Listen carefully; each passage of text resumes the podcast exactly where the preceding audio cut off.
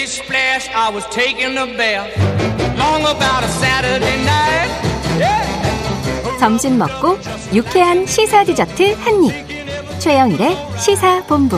Well, I stepped out the tub and put my feet on the floor. I wrapped the towel around me and I opened the door. 네, 시사 본부 매일 이 시간 청취자분들께 드리는 깜짝 간식 선물이 있습니다. 오늘은 드시고 싶은 거 골라 드시라고 편의점 상품권을 보내드립니다. 자, 코너 들으시면서 문자 보내주시면 되고요. 짧은 문자 오십 원, 긴 문자 백 원이 드는 샵 구칠삼공으로 의견 많이 보내주세요.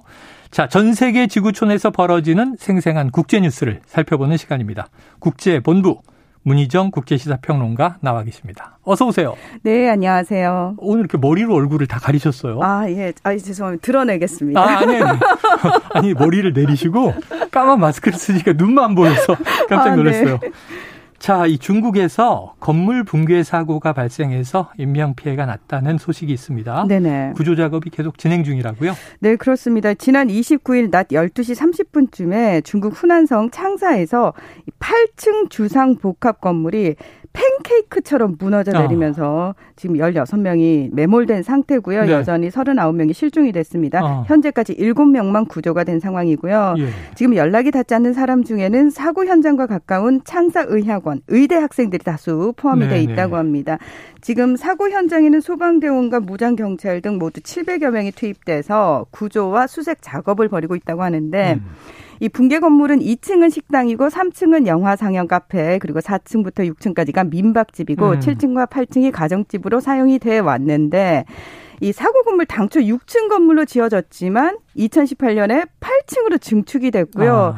입주자에 의한 구조 변경도 이루어진 것으로 알려졌습니다. 그러니까 무엇보다 전문가의 설계에 의해서 제대로 지어진 건물이 아니라 음. 주민들이 그냥 그 주민이 건축업자가 건축업자를 고용을 해서 지은 주민 자가 건축물인 것으로 파악됐는데요. 음. 이 창사시 공항국은 사고 직후에 건물주를 비롯해서 사고 건물에 대해서 허위 안전 검사 보고서를 발부한 업체 관계자 등 아홉 명을 형사 구류했습니다. 음. 그러니까 이렇게 건물을 이제 개조하거나 증축하려면 어느 나라나 허가를 받아야 되는데 그렇죠. 말씀하신 것처럼 지금 허위 안전검사 보고서를 또 받아준 공무원들이 있었나 봅니다. 그러니까 불법으로 지은 건물이 붕괴가 된 건데 근데 최근 중국에서 이런 사고들이 좀 잇따라 발생하고 있는 것 같아요? 정말 많습니다. 많아요. 이번에 이제 붕괴된 건물처럼 전문가 설계를 거치지 않은 자가 건축물들이 워낙 많기 때문에 네. 오래전부터 이런 부분과 관련해서 안전 문제 거론돼 왔고요. 결국 고질적인 문제가 터졌다라는 반응이 대다수인데 음.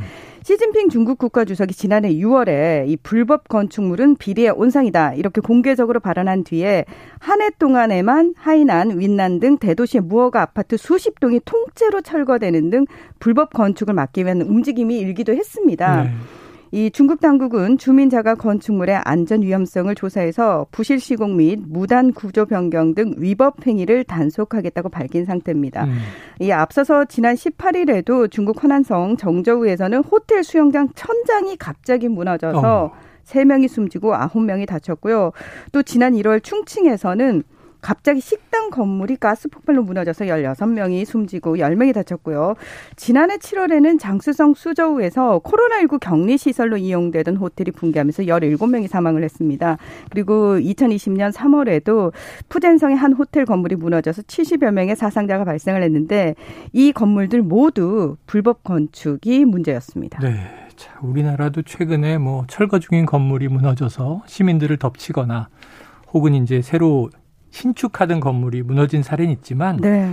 이거는 뭐 신축이나 철거고 과거에는 뭐 삼풍백화점 또는 뭐 우리가 저 성수대교 붕괴 이런 또 아픔이 있었는데 자 중국도 빨리 이런 좀 난관을 극복하기를 또 한 명이라도 더 구조되기를 바라보고요.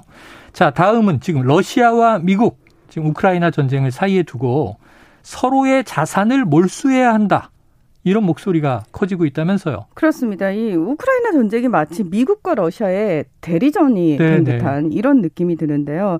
미국 하원이 지난달 이십칠일에 블라디미르 푸틴 러시아 대통령에 대한 정치적 지지라든지 또는 푸틴 대통령과 관련된 부패 등을 통해서 부를 축적한 것으로 추정되는 외국인이 오백만 달러, 약 육십삼억 원 이상의 자산을 보유하고 있으면 이를 압류할 수 있도록 하는 우크라이나 재건을 위한 자산 압류법을 통과를 시켰습니다. 음. 그리고 이 압류된 자산 유동화한 뒤에 우크라이나의 전후 재건, 또 우크라이나 군에 대한 무기 지원, 우크라이나 및 러시아에 대한 인도적 지원 등에 사용할 수 있도록 했는데요. 그런데 음. 이 법안은 사실 권고 수준이고요. 네. 그래서 상원에서 또다시 이걸 진짜 입법하는 그런 작업을 추진 중에 있습니다. 어. 근데 문제는 명백히 사유재산권 침해에 해당하기 때문에 그러니까 실질적으로 이 압류재산을 처분할 수 있을지는 더 지켜봐야 할 문제고요. 음. 게다가 이 현행 규정상 미국이 몰수한 자산은 법무부의 자산 몰수 기금으로 들어가기 때문에 주로 범죄 희생자 보상과 수사 기금으로 사용이 됩니다. 네.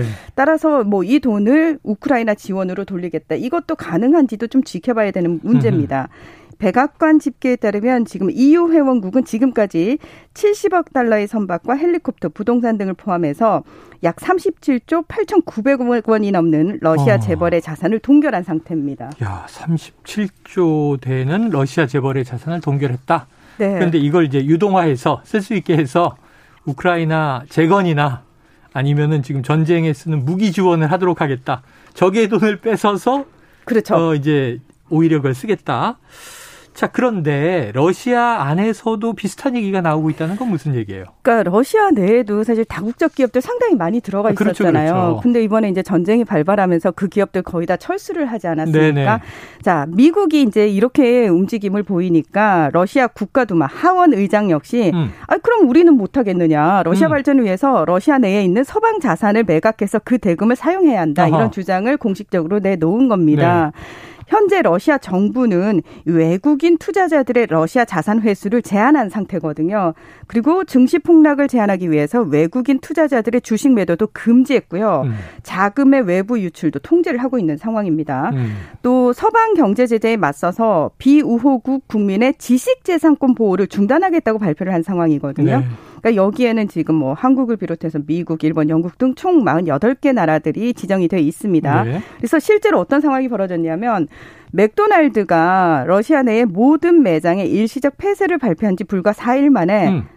러시아 내 회사가 맥도날드 네. 상표와 유사한 상표 출원을 제출하기도 했습니다. 맥도날드는 다 빠져나갔는데 네. 뭐 로도날드 이런 걸 만들었네요. 그렇습니다. 아, 참 이게 어떻게 되는 건지. 자, 전쟁이 끝난 후에도 지금 이 전쟁 이전으로 돌아가는 게 쉽진 않겠다. 점점 일은 꼬이고 복잡해지고 있다. 이런 느낌이 듭니다. 네.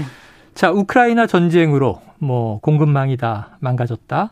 전 세계 물가가 오르고 있다. 유가, 뭐 천연가스 다 오르고 있는데 이 식량 가격 폭등에 이어서요. 이번에는 먹는 기름. 이 식용유 값이 엄청 오르고 있는 것 같아요? 네, 맞습니다. 이 농장의 노동력 부족과 남미의 가뭄으로 인한 수확량 감소 그리고 바이오 연료 산업 활성화에 따른 수요 증가 등으로 음. 이미 코로나십구 팬데믹 기간부터 오르는 중이었습니다. 아, 곡물 가격 오른다는 얘기는 있었어요. 예, 그런데 전 세계 해바라기 씨유 공급의 오십 퍼센트를 담당하는 우크라이나의 전쟁으로 생산이 중단된 데다가 네. 또 전 세계 팜유 수출량의 절반 이상을 차지하는 인도네시아가 수출 중단을 선언했기 때문에 지금 상황이 더 심각해졌습니다. 음. 이 전 세계 식물성 기름 공급의 육십 퍼센트를 차지하는 팜유의 전체 공급 중 오십오 퍼센트가 인도네시아고요. 삼십 퍼센트를 말레이시아가 담당을 하고 있습니다. 네. 지금 국제 식용유 가격은 지난 삼월 한 달 동안만 이십삼 퍼센트가 올랐고요. 어. 일부 국가에서는 식용유 사재기 현상, 그리고 뭐 영국, 스페인, 그리스, 터키, 벨기에 등은 일 인당 구매할 수 있는 개수를 제한하고 있는 상황입니다. 어. 이 전문가들은 북반구의 추수기인 가을이 되면 식용유 가격이 안정이 되지 않겠느냐 이런 전망을 내놓고 있습니다. 야, 이제 봄인데 가을까지는 네. 몇 달 남았잖아요. 그런데 이게 해바라기 씨유의 전 세계 오십 퍼센트 공급을 우크라이나가 한다는 것도 처음 알았고 지금 인도네시아도 팜유의 오십 퍼센트라고 하셨는데 네. 그럼 이렇게 이 인도네시아의 주력 수출을 스스로에 중단한 거예요. 네, 그렇습니다. 이게 왜 그러냐면 제가 앞서서 코로나십구 팬데믹 기간 동안 계속 식용유 가격이 올랐다고 그랬잖아요. 네. 자, 이렇게 가격이 오르니까 인도네시아 내의 생산 유통업체들이 아, 내수로 푸는 것보다는 수출하는 게 훨씬 이득이 된단 어, 말이죠. 가격도 더 받고. 그렇습니다. 그러니까 이제 인도네시아 내에서 식용유 파동이 발생하는 아. 겁니다. 그러니까 조코 위도도 대통령이 내수시장 공급 의무제와 가격 상한제를 도입을 했지만 유통업자들이 전혀 따르지 않았고요. 그러니까 이십육일부터는 식용유 원료인 팜올레인 수출이 금지가 됐고요. 음. 이십팔일부터는 팜유, 원유까지 모두 수출을 중단시켜버린 겁니다. 어, 인도네시아 당국은 해군 함정과 병력을 수출항에 배치해서 팜유 제품의 선적과 출항까지 막으면서 감시를 음. 강화하고 있고요. 인도네시아에서 식용유 가격은 중국에서 돼지고기만큼이란 민심과 직결되기 어. 때문에 정권의 안정을 위해서라도 반드시 식용유 가격을 잡아야 되는 상황이었습니다. 네. 네.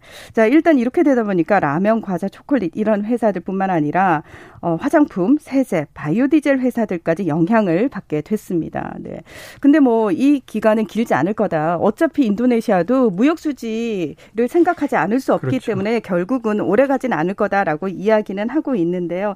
좀 지켜봐야 될 것 같습니다. 네. 아이러니네요. 아이러니. 가장 많이 생산하는 나라가 내수가 부족해서 수출을 막는 상황. 네. 참 이런 아이러니들이 자꾸 생긴다는 게 놀라운 일이네요. 자, 오늘도 놀라운 뉴스 많이 들었습니다. 지금까지 문희정 국제시사 평론가였습니다. 고맙습니다. 네, 고맙습니다. 예, 오늘 편의점 상품권 받으실 분 청취자 이일구육 이이공이 오삼사오 공일육사 칠일일구 오육육님입니다. 소소한 저희의 간식이지만 만나게 드시고 기운 내시는 오후 되시길 바라고요. 오늘 최영일의 시사본부 준비한 내용 여기까지입니다. 내일 또 전국의 분수령입니다. 저는 열두 시 이십 분에 오후 열두 시 이십 분에 다시 찾아뵙겠습니다. 오늘도 청취해 주신 여러분 고맙습니다.